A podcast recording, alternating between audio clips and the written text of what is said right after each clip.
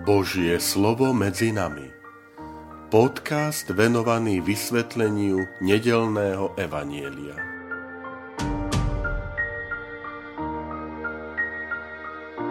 Vitajte, milí priatelia, pri počúvaní tohto môjho podcastu. Volám sa František Trstenský a som spišský diecézny biskup. 24. december, 4. adventná nedeľa.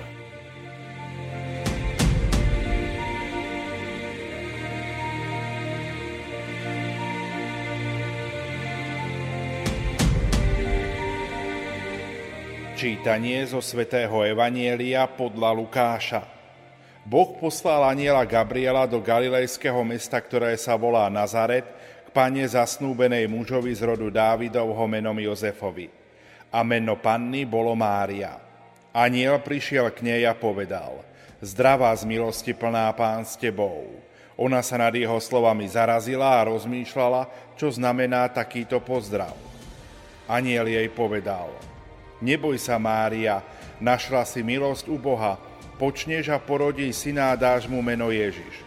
On bude veľký a bude sa volať synom Najvyššieho. Pán Boh mu dá trón jeho otca Dávida, na veky bude kráľovať nad Jakubovým rodom a jeho kráľovstvu nebude konca. Mária povedala anjelovi: Ako sa to stane, veď ja muža nepoznám. Anjel jej odpovedal: Duch Svätý zostúpi na teba a moc Najvyššieho ťa zatieni, a preto aj dieťa bude sa volať svätým, bude to Boží syn. A Alžbeta, tvoja príbuzná, počala syna v starobe. Už je v 6. mesiaci a hovorili o nej, že je neplodná, lebo Bohu nič nie je nemožné. Mária povedala: Hľa, služobnica Pána, nech sa mi stane podľa tvojho slova. Anjel potom od nej odišiel.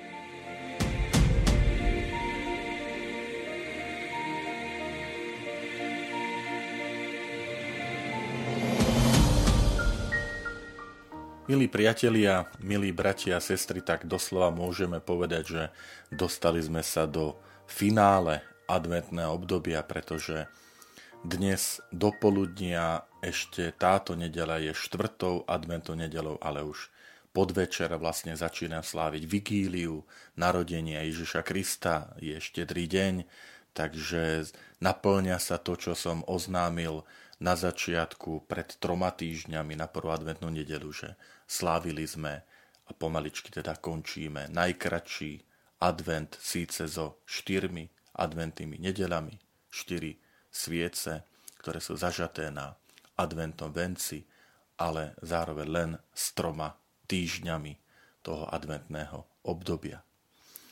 A preto pochopiteľne úryvok, ktorý zaznieva na túto 4. adventnú nedeľu, sa už dotýka bezprostredne takej prípravy na sviatky Pánovho narodenia, pretože nám hovorí o zvestovaní.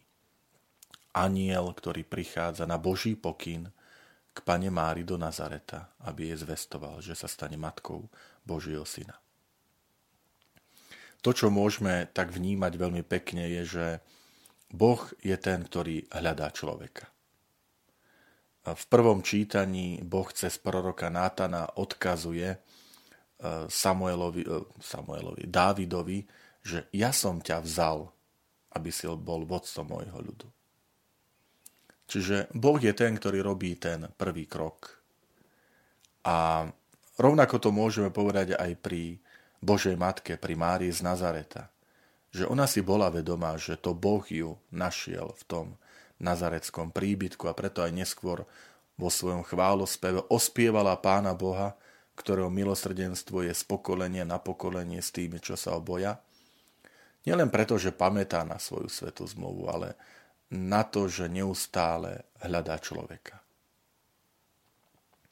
Je to Boh, ktorý prichádza do života človeka, a možno neraz my sme zanepráznení sami sebou, a je dobré znova si tak uvedomiť, že aby sme my nachádzali ten priestor na stretnutie s Bohom. Pri Božej matke môžeme obdivovať aj dôveru, ktorú mala v srdci, jednoduchú dôveru, ktorú sa vkladá do Božích rúk, lebo verí prisľúbeniam, verí slovám, ktoré anjel hovorí.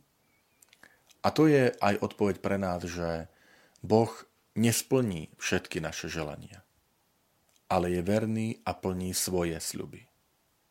Teda Boh nám nikdy nesľúbil, že so mnou budeš mať bezstarostný, ľahký, rozmarný život, ale Boh nám slúbil, že bude stále s nami a že sľuby, ktoré dáva nám o svojom požehnaní, že tie platia.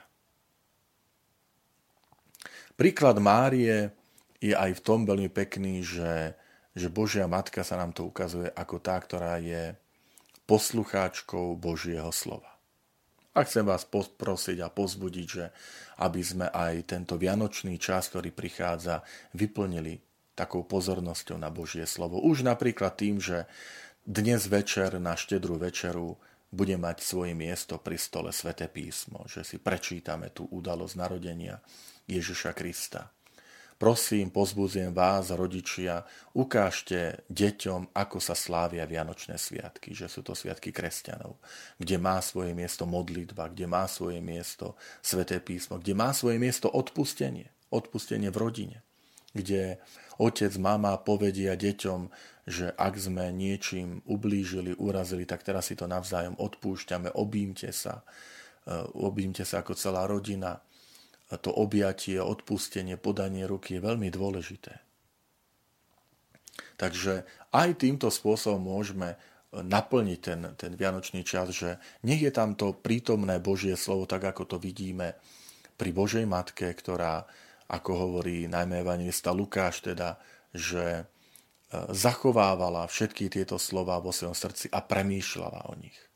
Že aj my všetky tie vianočné udalosti narodenia Ježiša Krista zachovávajme vo svojom srdci, učme to mladšie generácie, učme ich zbožnosti, učme ich k tomu, čo sa tak zdôrazňuje, že zmyslom Vianoc je Ježiš Kristus. Bez Ježiša Krista Vianoce nemajú zmysel. Ak to má byť len nejaké rodinné posedenie, stretnutie priateľov, stretnutie rodiny, ako sa hovorí, že v kruhu svojej rodiny, ale v kruhu, kde v strede je čo? Kto je v strede? Prázdny? Tak potom, viete, kruh sa vytvára okolo centra, okolo niečo, čo ten kruh definuje, čo je stred toho kruhu. A pre nás, kresťanov, je to Kristus. A teda, keď sa aj stretávame v kruhu našej rodiny a blízkych, známych, je to preto, lebo v strede toho kruhu je Ježiš Kristus, jeho narodenie. Ježiš je pravým zmyslom Vianoc.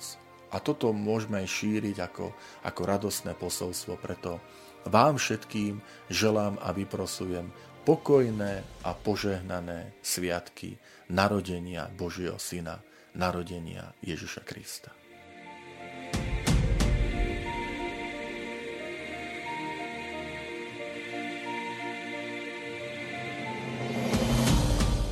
Ďakujem, že ste počúvali tento môj podcast. Sledujte naďalej aktivity Spišskej diecézy. Všetkým vám vyprosujem požehnanú nedeľu a požehnaný nový týždeň.